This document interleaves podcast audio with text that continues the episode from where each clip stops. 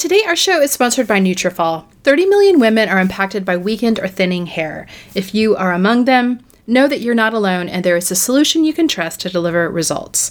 Thousands of women have taken back control of their hair with Nutrafol. Nutrafol offers targeted formulas for women that are clinically shown to improve hair growth and thickness with less shedding through all stages of life. Healthier hair growth takes time. You'll begin to experience thicker, stronger, faster growing hair in 3 to 6 months. In a clinical study, 86% of women reported improved hair growth after 6 months of use. Nutrafol is physician formulated to be 100% drug-free. They use medical grade botanicals in consistently effective doses so you get the most reliable results. And no matter your stage in life, they have a solution. Nutrafol women's formulation is ideal if you're experiencing thinning hair loss caused by stress, dieting, overstyling, or environmental toxins. Their other formula, Women's Balance, is for additional hormone support for those with thinning hair through menopause. You can grow thicker, healthier hair and support our show by going to Nutrafol.com and entering the promo code SELFIE to save $15 off your first month subscription. This is their best offer anywhere and it's only available to US customers for a limited time. Plus, you get free shipping on every order. Get $15 off at Nutrafol.com. That's spelled N-U-T-R-A-F-O-L.com with the promo code SELFIE. Today's sponsor is EveryPlate. Initially, I thought meal kits had to be expensive, that they were kind of a splurge. But as it turns out, EveryPlate is more affordable than groceries.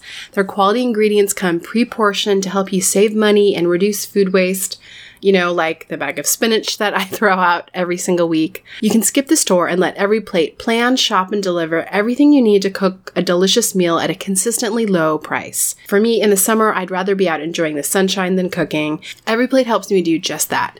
Simple, stress free recipes come together in just six steps and are ready in about 30 minutes or less.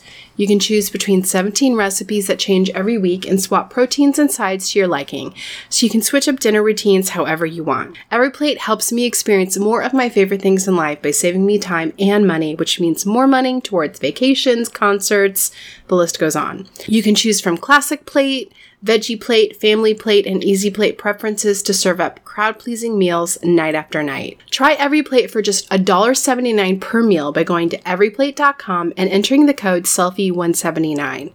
Again, that's $1.79 per meal at everyplate.com with the code SELFIE179. Hi, you're listening to Selfie. I'm Kristen Howerton, a writer and psychotherapist, and this is a weekly podcast about women learning how to take care of themselves. Self care is important, and yet it can be elusive. While we may have all the information we need, we don't always get there. So, this podcast is dedicated to exploring different aspects of self care, from the silly to the serious. We're looking at health, relationships, beauty, periods, maybe a touch of the random, and we also want to look at the defenses and distractions that keep us from caring for ourselves like we should. To submit questions, for me or Rue or to Claire, our beauty expert, or BJ, our resident therapist, join us in our private forum by searching for Selfie Facebook Community on Facebook. Hey guys! Well, in today's episode, I'm going to be chatting with Jennifer Petriglieri. We are talking about the mental load and women and men and how to make relationships work. Um, and I think it's a really resonant conversation because I think women right now are really tired. I'm here with Rue today. Rue, would you say that's true? Do you feel like women are really tired right now?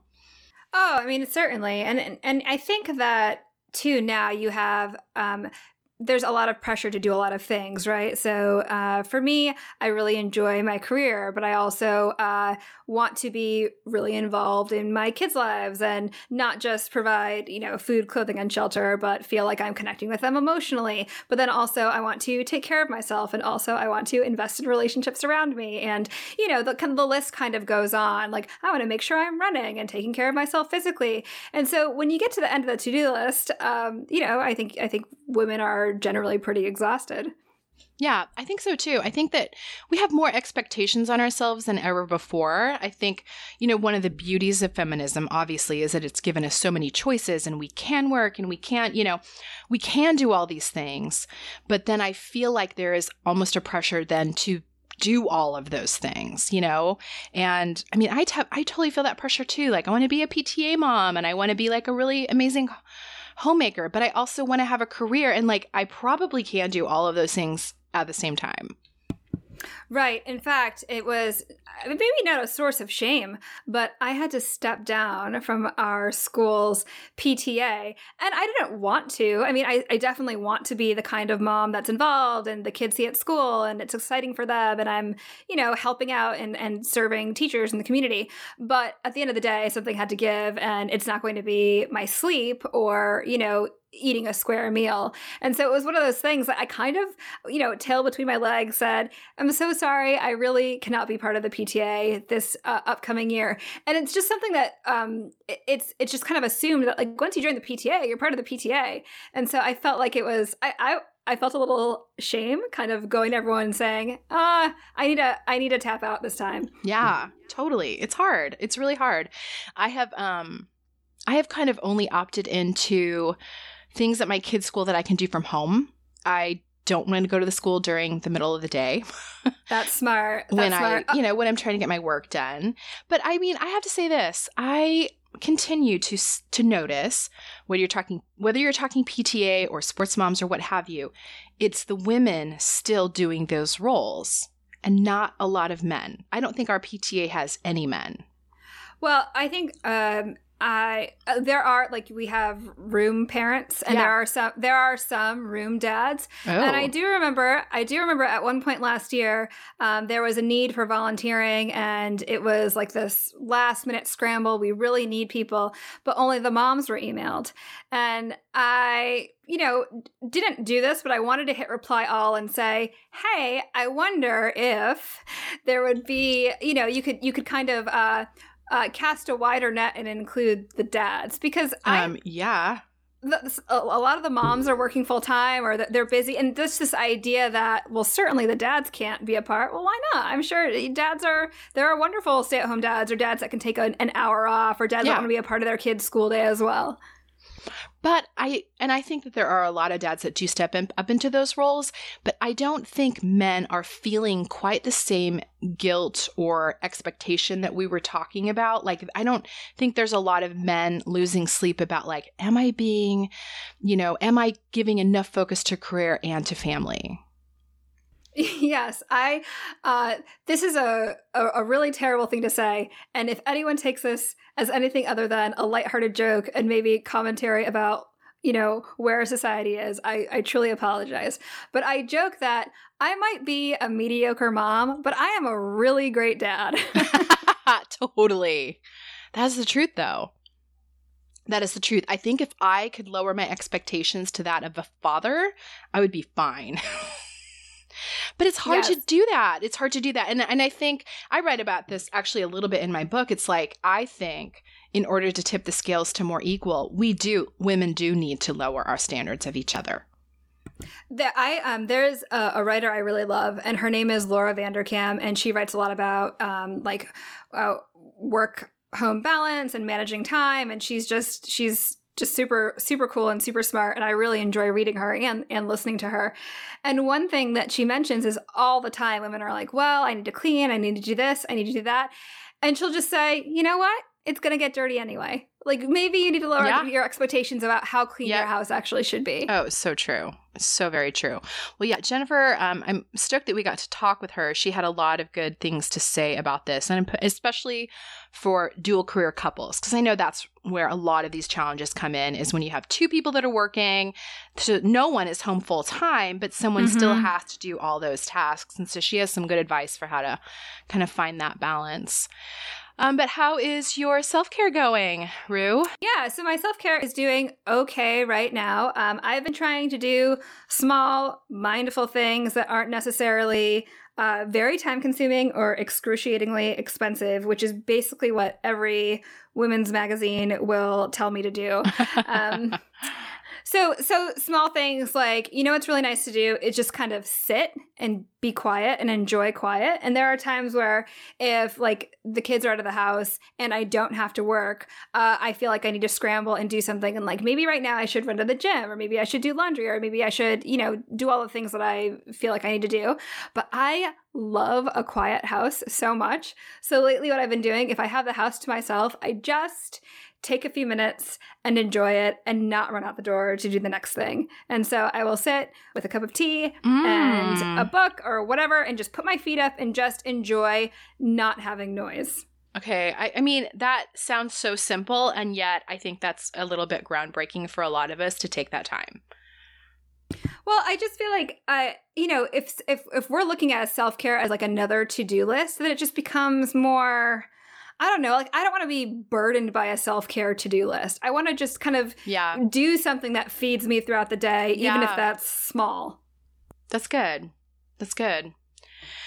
Well, my self care, I am struggling. So I had um, nasal surgery about four months ago to deal with like my deviated septum and all this and that. And during the surgery, you know, they intubate you when you're under, right? So that they can. Right.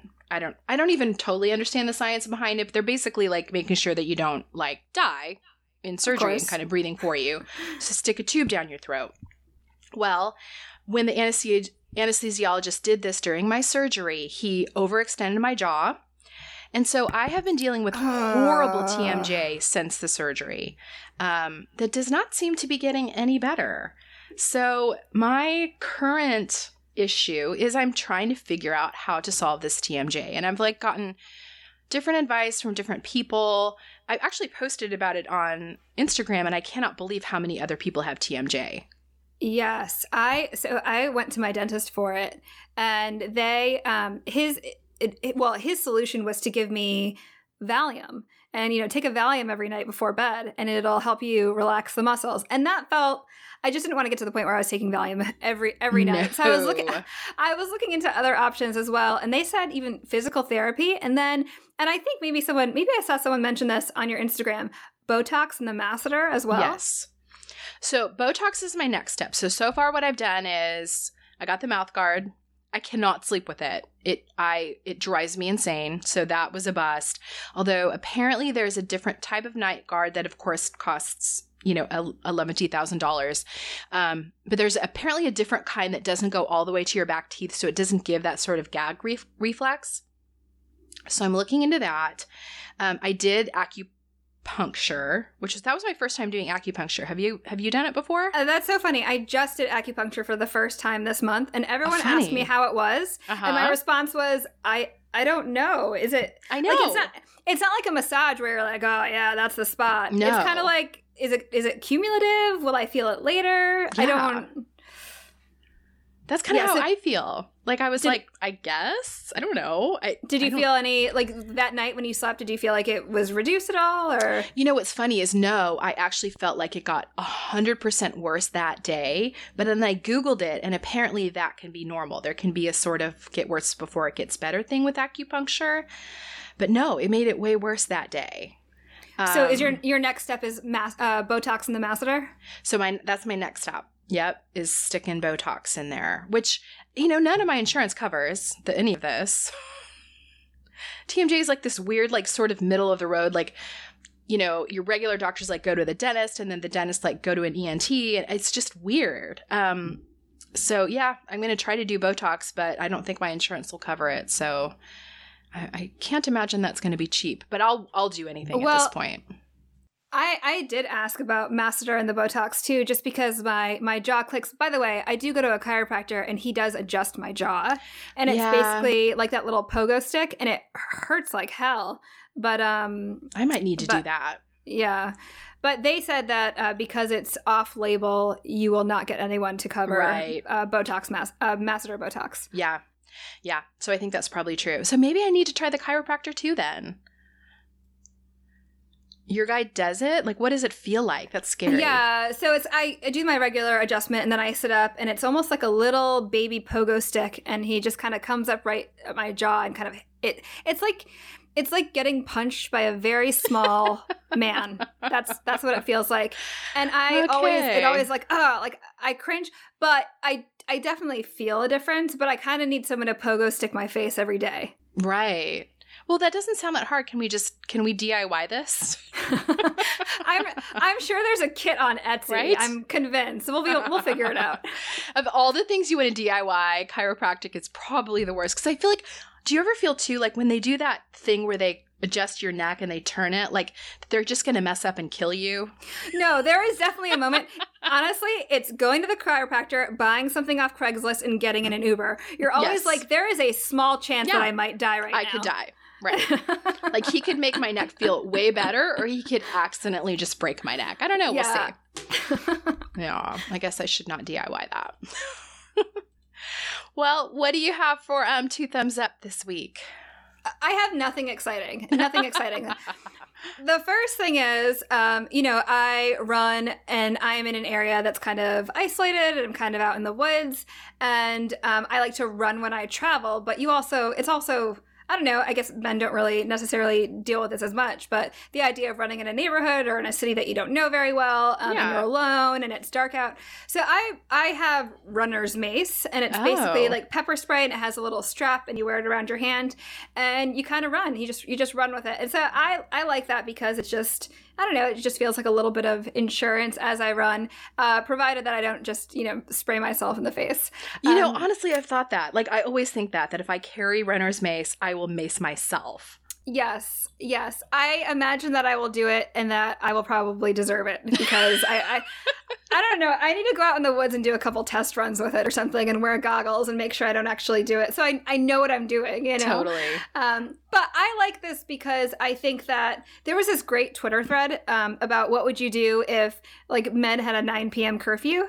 And uh, lots of women were like, oh, I'd go dancing, I'd go for nighttime runs, I'd do this, I do that. And I like the idea that, you know, having runner's mace isn't going to make me invincible, but it, it, maybe it allows me the freedom to uh, be more cavalier about where I run or, Totally. y- you know, just enjoy enjoy being outside. Totally. Yeah, I I could probably do with some runner's mace to be honest because the place that I like to run, I am often running over crunchy crack pipes or finding like assorted bras that have been discarded. Like it's pretty shady. I'm mainly in the woods, so it's more likely that I'm going to be attacked by like a coyote or a bobcat. yeah. But either way, it feels like it's a smart thing to have. You can Um, mace a bobcat, couldn't you? I yeah, I mean, why? I, I feel like PETA's gonna come after us after this episode. Don't. But Mace a bobcat. No one mace a bobcat. Terrible sport.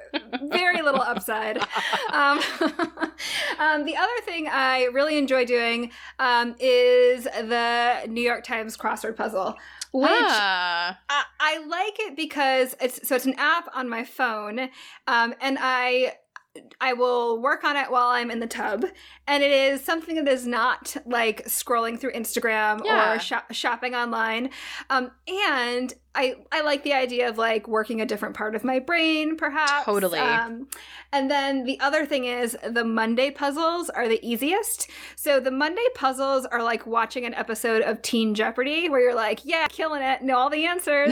and so I I feel like the Monday crossword puzzle is just like it's like a shot in the arm when it comes to uh, my ego. So I I count that as a win as well. I love it. That's so funny. Well, um, I discovered a new face mask this week. Are you a masker? Do you like masks a lot? I I do like masks. Yes. I do too. I really like masks. And it's funny, my 13 year old daughter is obsessed with masks, and she really likes this one too. It is Nova Shirt Green Tea Matcha Mud Mask. Now, I love matcha, love all things tea and green tea and matcha, and it smells just like matcha, so it smells really good. Mm. Um, but it's like it's just a nice traditional mud mask where you feel like it's like pulling stuff out of the pores and really detoxifying your face. Um, but it's just a very pleasant smell, and it's that that like classic um, dark green color. Ooh, nice. uh, so, do you um do you prefer a mud mask or like a sheet mask? Are I you guys not sheet like masks sheet too? masks. I don't like sheet Yeah. masks. I think they're kind of gummy and wet and cold. Yes, yeah, and they also. I mean, if you are going to t- take two masks and put them next to each other, like which one's going to do a murder at night? Definitely Yeah. a sheet mask. I Yeah. know they. Yeah, you do look kind of scary, and I feel like you can't like walk around. You kind of have to like lay there, or it'll fall off. Yeah, you can't. Yes, that's that's right. Because it's so. It's like I'm always like, which side's the right side? Both sides are slippery. Right. I just no, I don't like them, and they're always cold. They're always cold. Oh. No, I, I prefer regular old mask. And then my second is I just finally finished the book. I've been reading this one forever, um, but it took me a while to finish. Um, you should talk to someone, which is a memoir of a therapist going to therapy, but then she also tells some stories of her own clients. And it's not a self help book; it's a memoir. But I feel like, and I'm I'm a licensed therapist. I feel like I like learned so much about therapy and the whole process just from reading the book. It's really wow. good. Do you do you feel like because you're reading it from it uh, you're reading it from the vantage point of being a therapist that you are like you you took something different from it? I mean, I imagine so, perhaps differently than I would, but do you feel like you it, a lot of it resonated with you as a therapist as well? Oh, yeah. I mean, I think there was definitely that aspect of like, wow, I really relate to like these feelings she's having about her clients or some of the questions she asks, but but she she's really vulnerable in this book. Um and I, I don't know i really loved it. I've had so many people recommend it to me and i'm so glad i read it. Is it um is it an easy read? And i always ask like is it one of those books does it make did it did you cry? Yes it had a very you know that satisfying ending where you like you're just happy for everyone in the book right? Yes. like happy for their progress. Um yes and i i would say it's a medium read because it's not okay. a you know it's not a page turner per se it's not a story. I think I don't know that I would call any nonfiction an easy read, you know? Mm. Yeah, no, that's fair. Oh, the way that you're describing the end of the book, by the way, is the way that I, ver- I very much feel about the last episode of Fleabag. yes, I completely agree. I, have been I've been chasing a Fleabag high since I watched that that last episode, by the way, and I have not I have not yet found it. But I maybe that should be one of my recommendations. If you have not yet watched Fleabag, do yourself a favor. You will laugh and cry and just feel like you're really in someone's corner. And I, I really, I really still feel strongly about Fleabag. Oh my gosh, are they gonna do a third season? Do we know? They are not. She said. She it's said this done? is it. This is the end. This is the end of the story. And I guess that's oh. right. I mean, it oh. makes sense. But I, you know, I would love some more of that good, good Fleabag content. Have you watched Schitt's Creek? I have not. Okay, that should be I, I think that could satisfy your Fleabag itch. okay. All right. I'll add it to the list. Well, before we get to my interview with Jennifer about making marriages work, I wanted to throw some reader questions to BJ Hickman, who is our resident therapist, and they are very timely to this episode because they are also about marriage. So, we're starting today with two questions. And the reason I'm doing that is these questions are pretty much exactly the same question. And the truth is, some of you are experiencing some very, very similar situations. So I may group questions at times. I'll always read your quest- all of the questions in their entirety so that you know we're addressing yours. But, and if there's a part that's specific to your question that's not in the others, I'll definitely touch into those things. But the common parts of the questions I'll ask a little bit more holistically. And that way we can get to more of you um, more quickly and get to your questions. So the first question today is How do you know when to leave a marriage? I'm betwixt and between on staying or going. I know this is deeply personal and individual, but what is a good enough marriage? I love my partner but being married is increasingly difficult. We've done individual and couples counseling, but the problems remain. Things are manageable but sad. On one hand, I have more leverage to negotiate within marriage, but I also feel really stifled. We have a child, which doesn't make things any less complicated. And because we have a child together, we'll always be connected. He's a good man, but that doesn't feel like enough anymore. I'm right on the edge. It feels overwhelming to go and overwhelming to stay. How do I discern what to do from here? And the second question simply states, How do you know when you've tried enough and your marriage can't be saved? This really is a difficult question to answer um, for the very reason that the first questioner stated this is deeply personal and individual. And the truth of the matter is, there's a lot of reasons we end up where you are in your marriage right now. And so I'm just going to ask you to consider a few things as you try to decipher what the solution is. We get our beliefs about divorce and about marriage from a lot of different stories and places in our lives. For many of us, it's a religious upbringing where divorce is a sin that's seen. Um, it's actually a Bible verse that says God hates divorce. Um, and so it's been treated often in the church as kind of the unpardonable sin. There's also a little bit in some religious environments of a need to present your marriage as healthier than it is, making divorce very difficult if it becomes necessary. We're also influenced by our own parents' marriages. You may have had parents who divorced and it was devastating to you, and you're hesitant to do that to your child, or you may have actually had parents who didn't divorce and you wished they had. Maybe they were even staying together for you and your siblings, but you guys would have rather they just go on because it was making everyone so miserable. Um, and then there's our beliefs about marriage. We have this kind of utopian belief that if the relationship is right, if we chose well, it'll be easy or at least be doable and it'll get better, not worse, and that we won't have to work so hard at it. And unfortunately, that's just not real because we all bring all of our childhood issues. We replicate our family of origin in our adult relationships. And we bring all of those, that messaging and belief systems that we've developed, we bring all of our coping mechanisms. We don't know how to argue appropriately. Most of us didn't have that modeled for us um, or taught to us. And so we get triggered um, into spaces where it still feels like we're children trying to get our emotional needs met that we did not get met as kids. Um, we come into marriage believing it's our partner's responsibility to meet those needs. We struggle with wanting our partner to be responsible for our emotions, making us feel a certain way.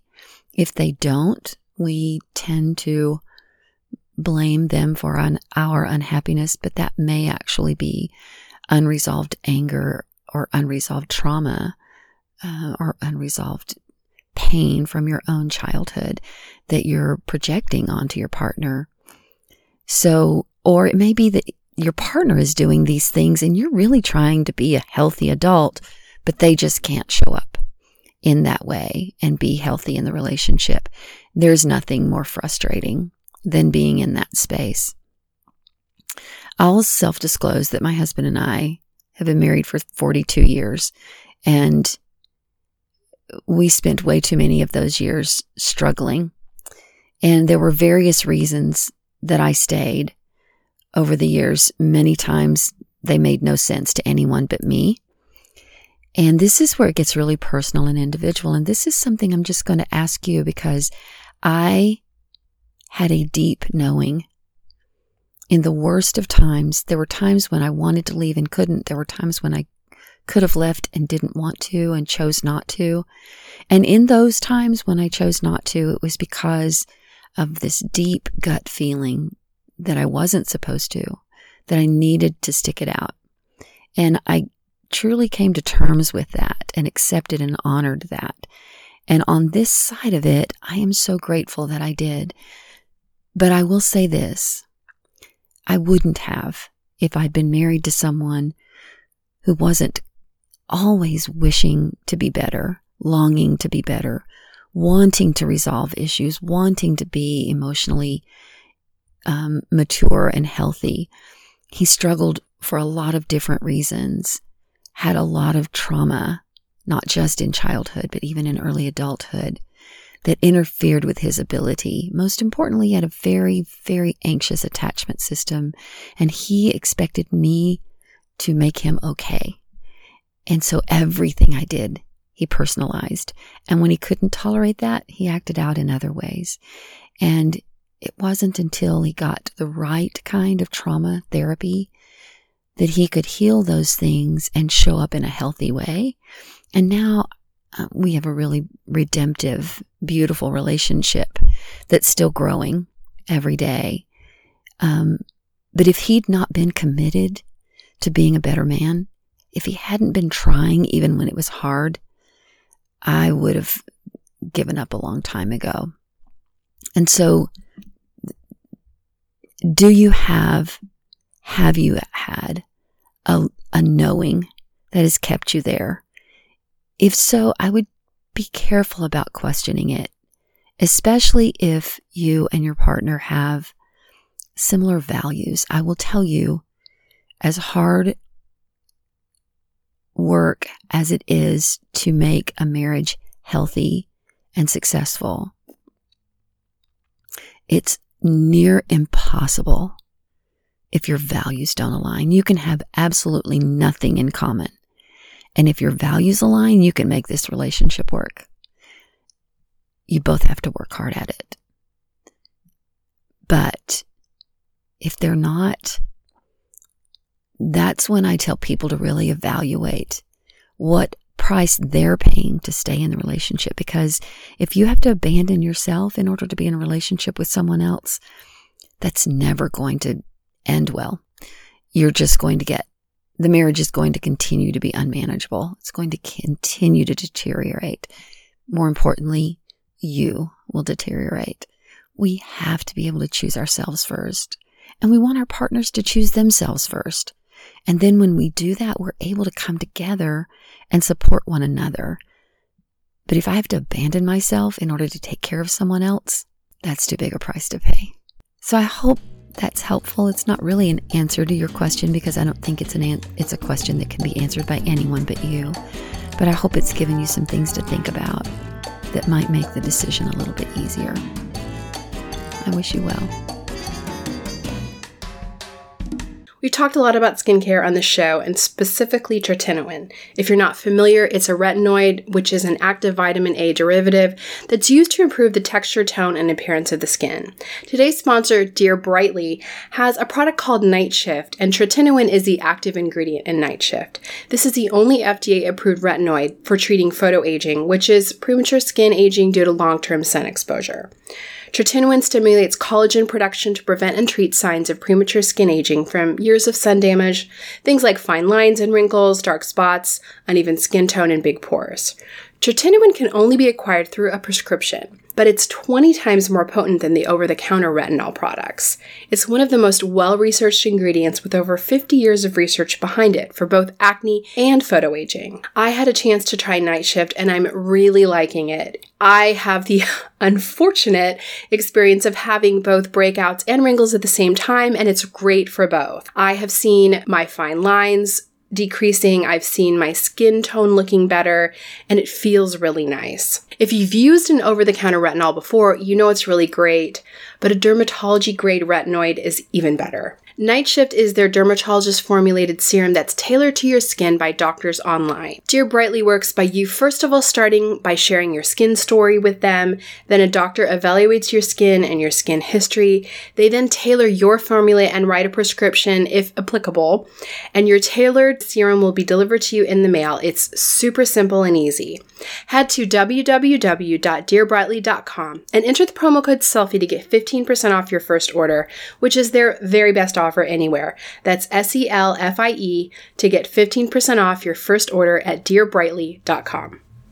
So, when I was a teen learning to shave my legs, my mom did not do me any favors by buying me really cheap disposable razors. If you grew up in as a teen in the 90s, you know the ones, and they left nicks and cuts all over me when I was trying to shave. So, with two girls learning how to shave their legs right now, I am committed to making sure that they have good quality razors. Guys, I was probably well into my 30s before I realized the difference a quality razor makes. Today's sponsor is Athena Club. They have great razor kits that we have been using in our house for a couple months.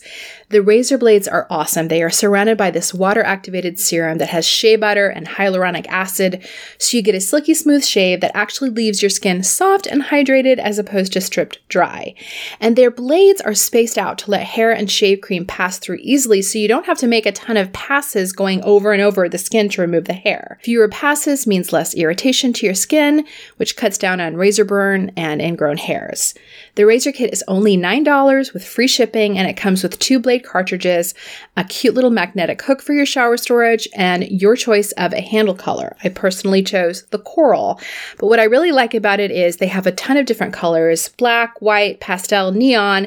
So if you have a big family like mine, everyone can have the razor in their own color so you don't get them confused. What I also love about Athena Club, you guys know I love automating things. You never have to worry about dull blades because they send refills on your schedule. You just choose how often you want them and they will send them automatically with free shipping. I would also highly recommend their Cloud Shave Foam too. It's insanely thick and stays on while you shave so you don't have to reapply. It leaves your skin feeling very moisturized. It's really, really good. If you want to try a great quality razor that cuts down on the wastefulness of disposable razors, try Athena Club Razor Kit. You can get 20% off your first order at athenaclub.com with the promo code SELFIE. That's A T H E N A C L U B.com with the promo code SELFIE for 20% off. All right, we're next we're going to be chatting with Jennifer Petriglieri. She is an associate professor and the author of a new book called Couples That Work How Dual Career Couples Can Thrive in Love and Work. I know lots of us um, are working, many of us are working parents, and a lot of us are working people with partners who work whether you're married or like me, I'm dating and have a boyfriend who's also in a job. And my husband and I, before divorcing, we're both working professionals for a long time, for the most of our marriage. And it is very challenging. Um, and I think a lot of issues that arise in two working parents are not always what they seem. So she has a lot of insight to share with us. Well, Jennifer, thank you so much for joining us. And I'm curious to start with what compelled you to sort of dive into this topic. So I'm part of a working couple, like most of us these days. Mm-hmm. And, um, you know, my husband and I had gone through the usual struggles that I guess everyone goes through, you know, kids arriving, how do we manage childcare and how do we sort out where we live and our families and how our careers interact. And as an academic, for the last 10, 15 years, I've been studying people's careers and their career transitions. And I kept hearing people say to me, you know, if you really want to understand my career, you should talk to my partner. And Mm. um, and I couldn't agree more. And yet, when I looked at the research, the books, whenever we talk about careers, we really talk about individuals' careers as if they don't interact with anyone else, as if they don't have a life outside. Mm-hmm. And when we talk about relationships, we really talk about relationships in isolation, not including our work lives. And there was nothing that looked at the combination of it all, right? How do we fit together two careers and a relationship and make all of that work? So I thought, well, if no one's written about that and researched it, that's what I'm going to do.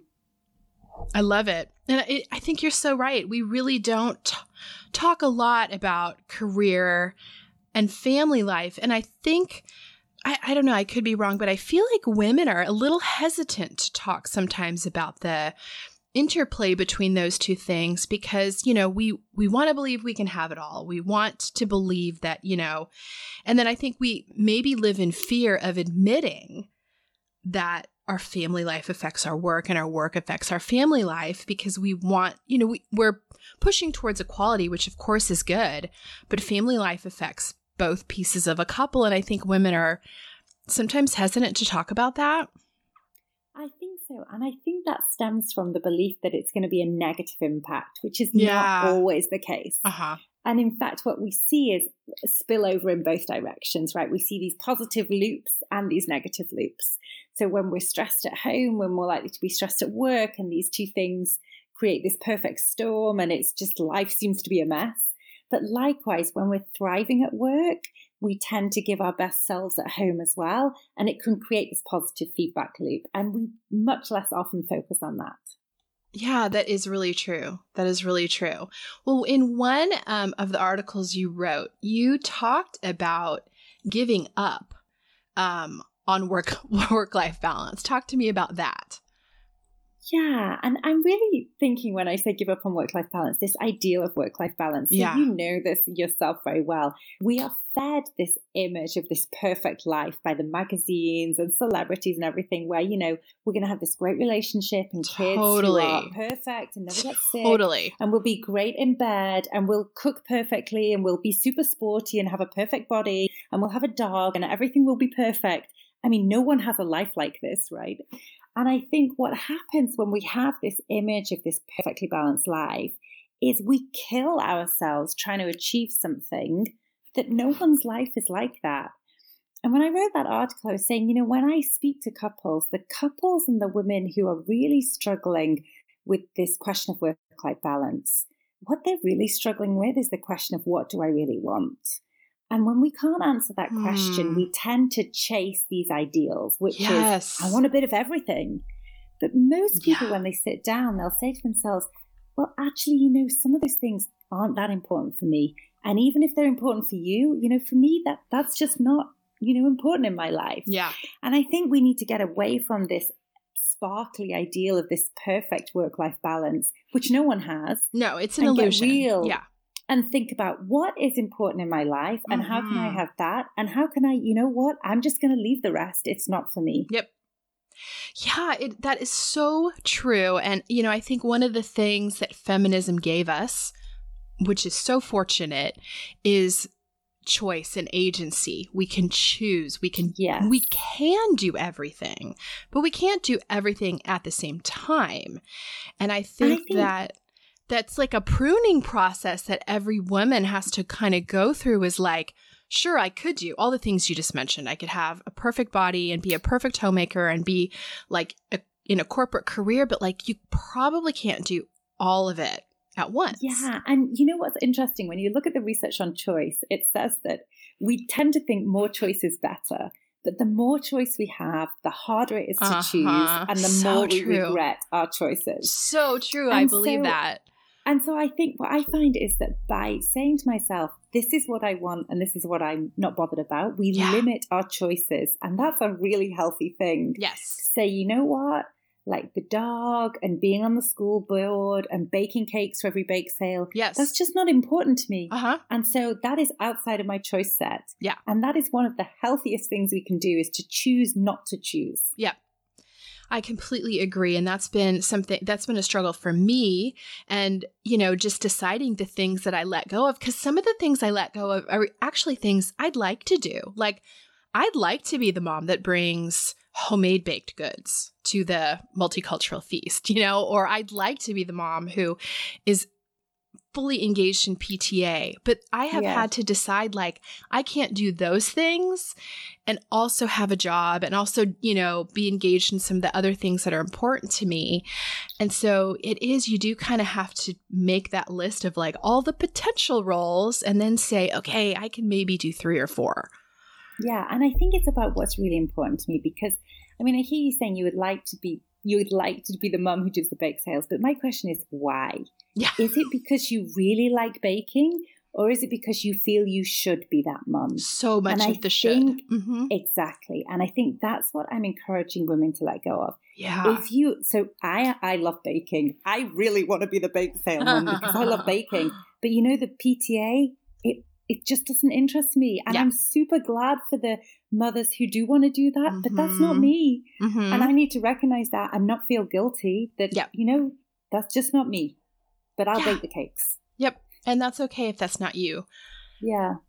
And another thing that I remind myself a lot is it may not be me in this season, you know? Exactly. Yeah. like there's just different seasons. change. Yeah. I mean, I remember when I I have four kids that are very closely spaced in age. And, you know, when they were really little, um, it was impossible for me to volunteer in a classroom because I had Yes. three little kids at home. Like, so who wants to volunteer dragging a baby and toddler into the room? That just It's adds more chaos, right? And so I just, I was a really completely uninvolved mom for years. But now I have middle schoolers and I'm, you know, I'm helping with the theater boosters program. And, you know, it's, it's a season where I can do those things. And I think that's important too, is remembering what you can or can't do now might totally change as Yeah. life changes. Absolutely.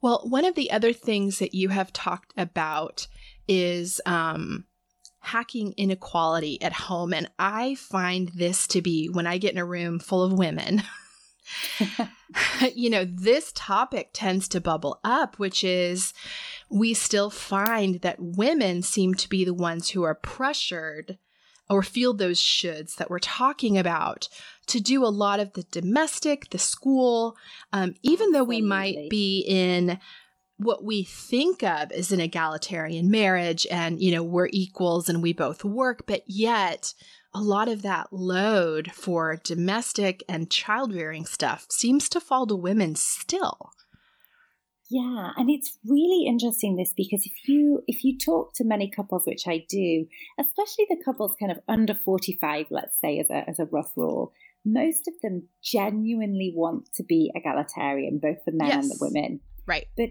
we are swimming against a tide that pushes us in the other direction. Yes. And what I find is that even the best of couples who are really dedicated to equality have to be very, very mindful about keeping that on track because Mhm. it's so easy to be pushed along by the tide. And whether that's because the school always calls you because you're the mum, Mhm. or you know, or whether it's you just fall into the habit. You know, if the kids are sick, well, oh, it really should be me who takes them to the to the doctors, for example. You know, a lot of this is a combination of pressure Mhm. from external and internal pressure when we tell ourselves, well, it was always Mhm. my mum who took us when we were sick to the Right. doctor, so maybe I should do the thing, same thing.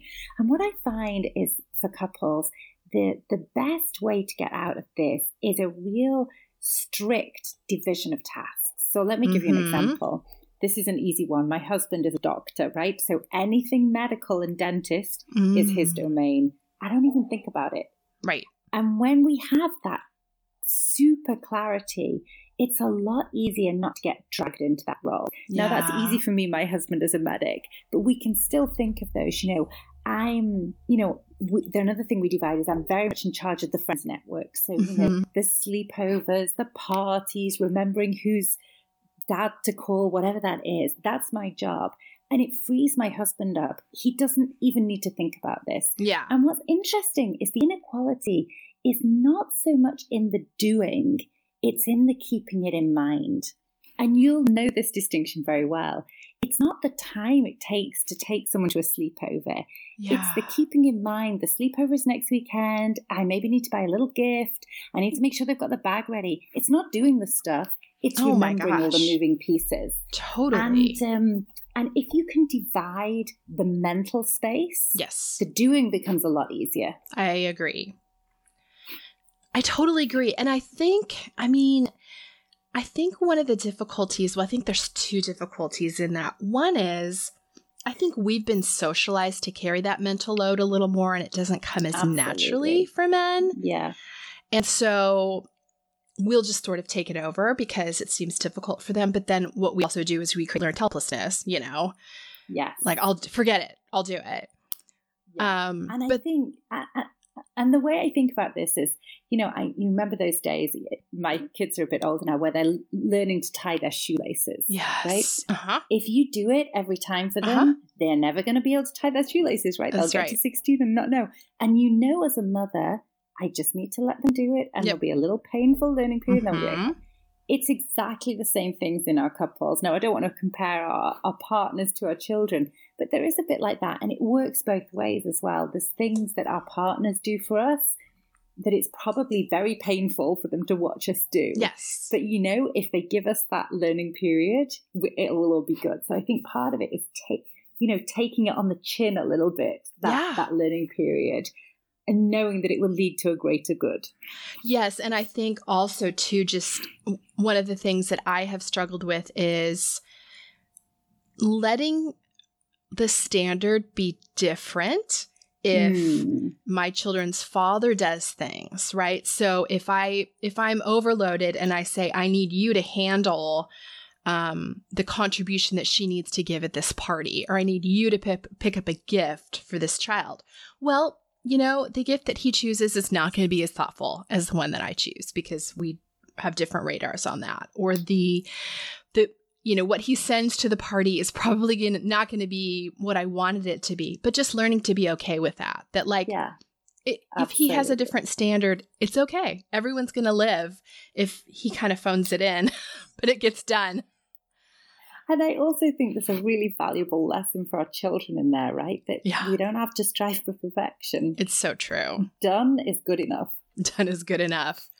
You know, and then I think another thing that you mentioned is really salient, which is we're in this interesting sandwich generation, I think, in feminism where we're moving towards egalitarian and equality, you know, in our marriages. And as you said, I think Mm. most couples are striving for that.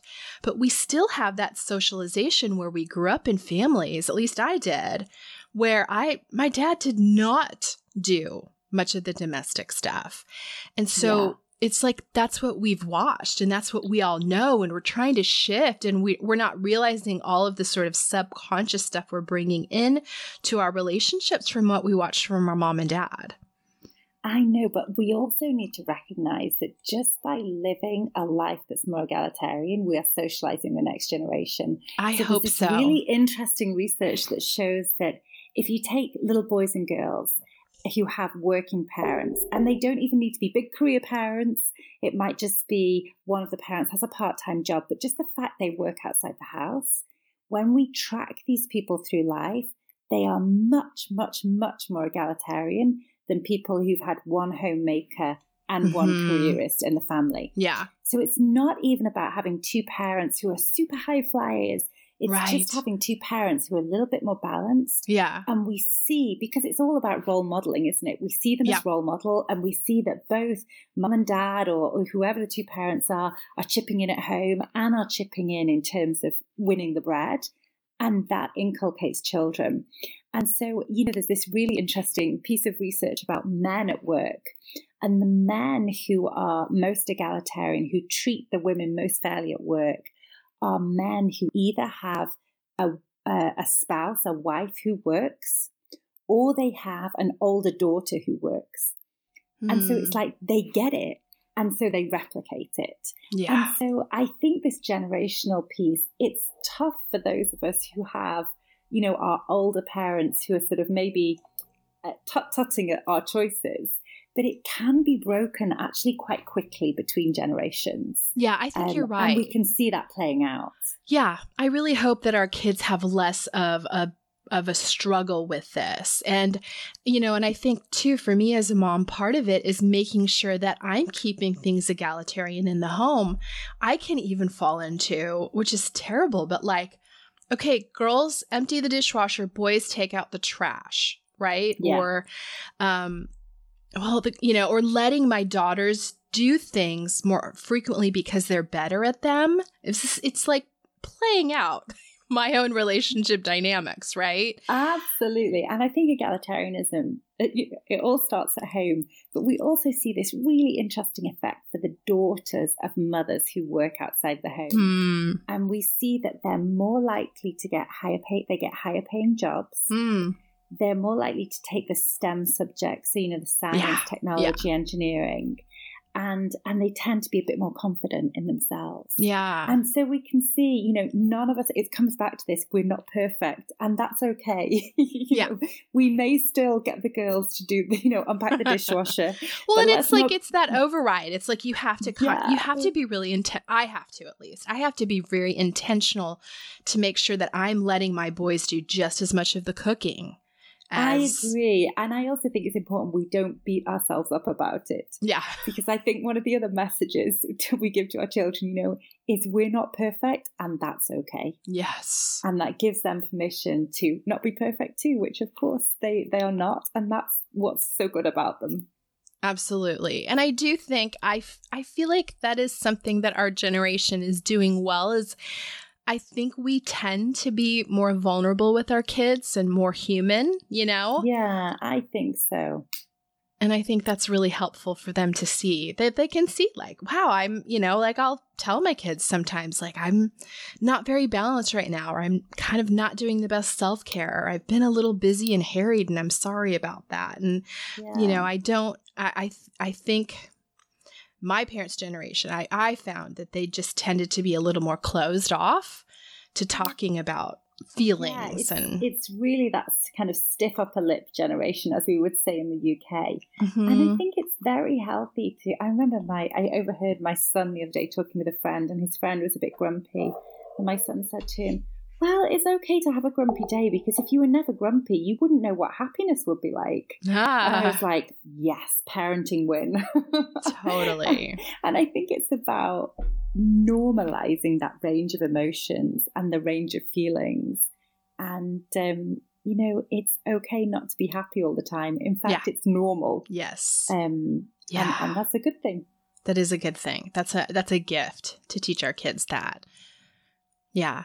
Well, you know, I know that you write extensively about this in the book, but Um, and I hope people will go check it out. But what um, what are some tips that you can give dual career families to you know kind of thrive and survive? So one of the biggest things I found in my research was it doesn't really matter what choices you make. It matters the way you go about the choices. Hmm. So there's no one size fits all. There's Mhm. no kind of work family hack. It's really the hack is in how you go about making those choices. And the couples who really thrived across time, and of course they still face challenges, we all do, but the couples who really thrived across time were, were couples who took time to really talk through their choices and talk through them really based on three criteria. One is, is this something that really matters to us? It's like what we were talking about earlier. Is this really going to add value in our lives? And if not, it's a no. You know, it doesn't matter whether there's a social expectation, it's a no.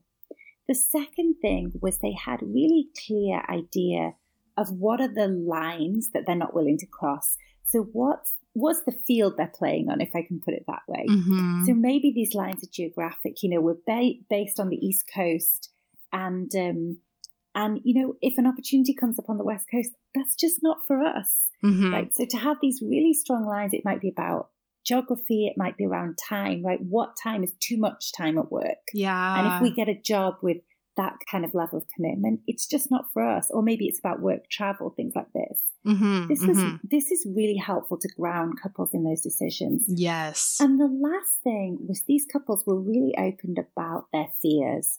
What are we worried about with these choices? Hmm. Is it a concern about our family, our relationship, our careers, but really thrashing through those things we're worried about made them make very, very mindful choices. Now, what they chose may be great for them, might be a disaster for another couple. It wasn't about what they chose per se, it was really about that process of choice. And the book talks about what that process of choi- choosing is and how it differs at different career stages and Yeah. different life stages. So, you know, that process of choice is very different in those early days when we've got young kids and we're battling to get a foot on the career ladder. It's a very different process for when, you know, the stage I'm at now, which is mid career, kind of mid 40s. We're established, we've got a lot of responsibilities, we've got elder care to deal with, you know, we're, we're managing big teams at work, which is again a very different process from a bit later in our careers when um, we're really facing those questions of legacy and identity and the kids have left home.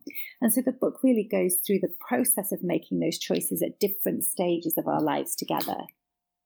I love that. And I love just that idea of really being intentional and like setting forward your boundaries Mm. and your goals before you get into the situation so that when things arise, you know what your framework is. You're not being reactive, you're being more proactive. It's so important. And I think it's really important to understand it's not about having a 10 year life plan, right? Because we never know what life is going to throw at us. It's not about saying, you know, if I think of some of your younger listeners who maybe don't have kids yet, okay, in three years, we're going to have our first child. And then another two years later, we're going to have Uh-huh. our second child. Like life doesn't work like that. Oh, no, it does But not. it- Mine did not. I don't think anyone's does. Yeah. But I think it's more about having a sense of, you know, what are our values? What really matters to us in life? What are the yardsticks by which we're going to measure our life? yeah. And then let's choose mindfully, knowing that, you know, life still is not going to work out exactly the way we think it's going to Mhm. work, but at least we're going to be on the right track. Yeah. I love that. Okay, well, Jennifer, before we end, we love to ask our guests about their self care practices and things that are giving them life in the area of self care. This could be a practice, a movie, a product. What two things are you loving right now in terms of self care? So I, the two things I'm loving, the first thing are my children and I, we all play the piano, and at the moment we're learning a trio. and it is so fun in the evening to sit down and just spend 10 15 minutes all learning this together um, and i think it's self-care because it's just so immersive oh my but gosh. also the fact of being in it together is really fun and i love playing the piano I love and that. my and my second self-care is i love to cook you know Mhm. and it's always my relaxing time in the evening to yes. cook dinner bake some things and with christmas coming up there's so many Mhm. nice things to cook. So it's wonderful. Mhm. Have a glass of wine, put the Christmas music on, and Oh, cook. yes. That is definitely a self care thing for me Yes. too in the evenings. it's a nice way to close out the day. Well, Jennifer, thank you so much. This was really insightful and helpful. I hope people will go check out your book. It is available on Amazon, Barnes and Noble, and where where can people find you online? So I have a website and I'm going to spell it because my surname is very complicated. so it's which is J P E T R I G L I E R I dot com. And you can find lots of resources from the book, videos, articles I've written, everything's there. Wonderful. And I will link um, up to your page on our Selfie Podcast website as well. Jennifer, thank you so much. I really appreciate it. Thank you so much. Thanks for joining us. Continue the self care conversation with us over at Instagram at, at Selfie Podcast. And make sure to join our uber supportive community that we love on Facebook by searching for Selfie Podcast Community. You can also visit our website to check out the resources we've talked about in each episode at selfiepodcast.com. Make sure to subscribe to Selfie on iTunes so that you can catch up with us next week. Special thanks to Shepherd Audio for providing our music. Take care.